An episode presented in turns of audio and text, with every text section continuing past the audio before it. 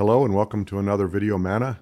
I'm Pastor Jeff Glenn, and it's my pleasure to take you through the Word each week.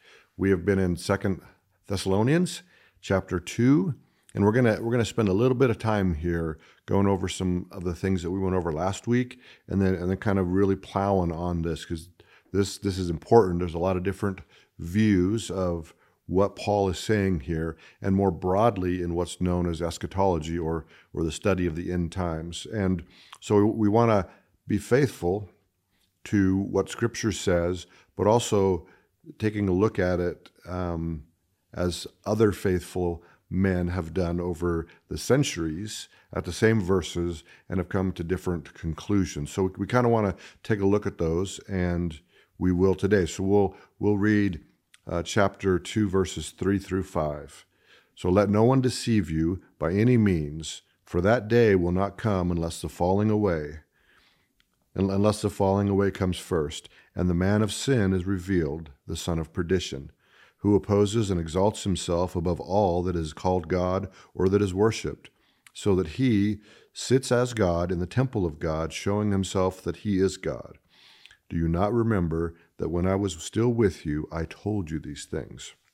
So what we're talking about here, the the, the falling away, the, the, the rebellion, apostasy, departure, these are all, words that have been used to to translate the, the same Greek word. And and so last week we, we talked about one of the views of this phrase falling away, which the, the indication there was was some believe that that's a a falling away of the faith, an apostasy, and that, that somehow believers in Jesus would fall away from their faith. And, and however, that, that doesn't jive, however, with what John wrote in 1 John 2.19 when he wrote, They went out from us, but they were not of us. For if they had been of us, they would have continued with us. But they went out so that it might become plain that they are not all that they all are not of us. So there's a lot to be said even about this. And so in our limited time, what we what we want to focus on this question of can someone lose or walk away from their faith is that's not the right question. What I would say is the right question is is what is salvation and how do we obtain it and and center our looking through God's word on that question because it's plain from God's word what salvation is, how we obtain it. Um, salvation is a gift of God. It's it's His idea.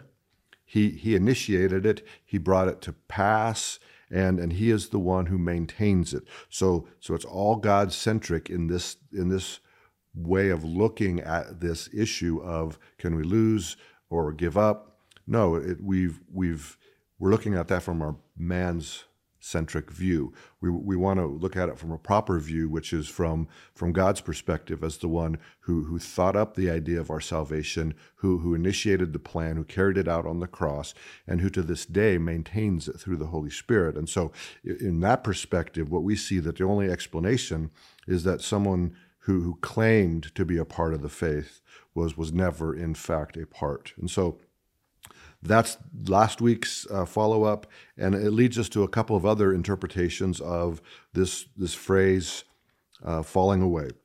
Some have translated the word here, which we, we mentioned, uh, the Greek word apostasia, um, as, as departure, and, and then applied it to believers, um, meaning that unless the departure of believers happens, then the man of lawlessness won't be revealed. And, and in a broader understanding of eschatology, that's that's known as the rapture, which Paul did indeed talk about in First Thessalonians. And so there's there's other places of support for that, as I mentioned in First Thessalonians, but also from the broader understanding of, of eschatology, which which indicates that the idea of the church being gathered together uh, to meet the Lord, um, and and that comes from the word harpazo, and so that is a possibility. That's also a historical um, interpretation from faithful, godly men who've looked at the scripture and, and come to that conclusion. And so, so that's a strong contender for what that means. Um, but I also think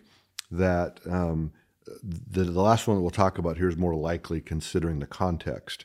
And then I always tell everyone kind of in a funny way that, you know, like real estate, the, the, the key in real estate is location, location, location. And in interpreting scripture, likewise, it's context, context, context. So who was it written to? What, what are the, when, especially when we're looking at a phrase or a word, like it's especially important to the context, like where in the sentence and the um, chapter and the book is that written. And so, w- w- with that lens, looking at the context of where the falling away happens, um, we see that um, it, it's it's it's kind of this understanding of a, a mass turning away from, from truth. So so this um, this understanding is more of a rebellion than um, than, than a kind of a losing. It's a it's a turning away from truth, which is led by the Antichrist, the man of lawlessness, right?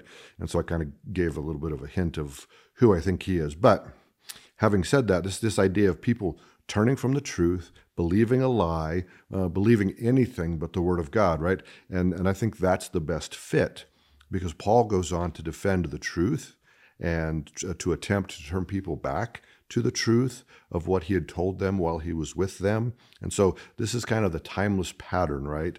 That that truth is spoken, revealed to us by God, and and then a deceiving influence comes in to try to, to turn people away or draw people away from the truth. And and then God sends um, his influence to draw people back to the truth. And you know, we saw that in the garden, right? Did God really say?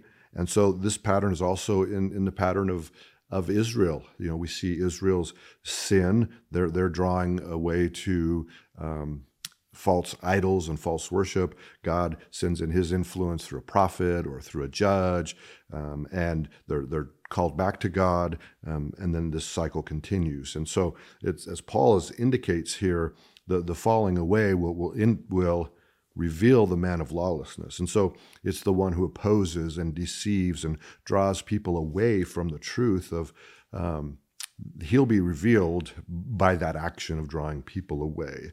And so in this verse, we also um, in the in the list of things that Paul is listing as reasons Jesus hasn't returned yet, because remember, that's what they were believing. Jesus had already come back and they missed out. But we see another clue in it for us in this verse 4 when it says that this um, man of lawlessness will set himself up in the temple of God. Well, we don't have a temple of uh, in Jerusalem today, and so we know that um, the Temple Institute is um, and has made ready to rebuild that temple at any moment. They've got priests ready and and all of the things for the um, for the rites and the ceremonies, and so that's exciting. But as Christians, we, we know that the law and ceremonies and all of that temple stuff was fulfilled in Jesus. And so we, we look to this understanding that the is ready to be built in more of a um, looking for um, the, the eschatological understanding of that, that, that as this temple gets ready to be built and is built, that's just another indication that our Lord and Savior is drawing near. And so until next week, I hope that you're encouraged and stay in the Word.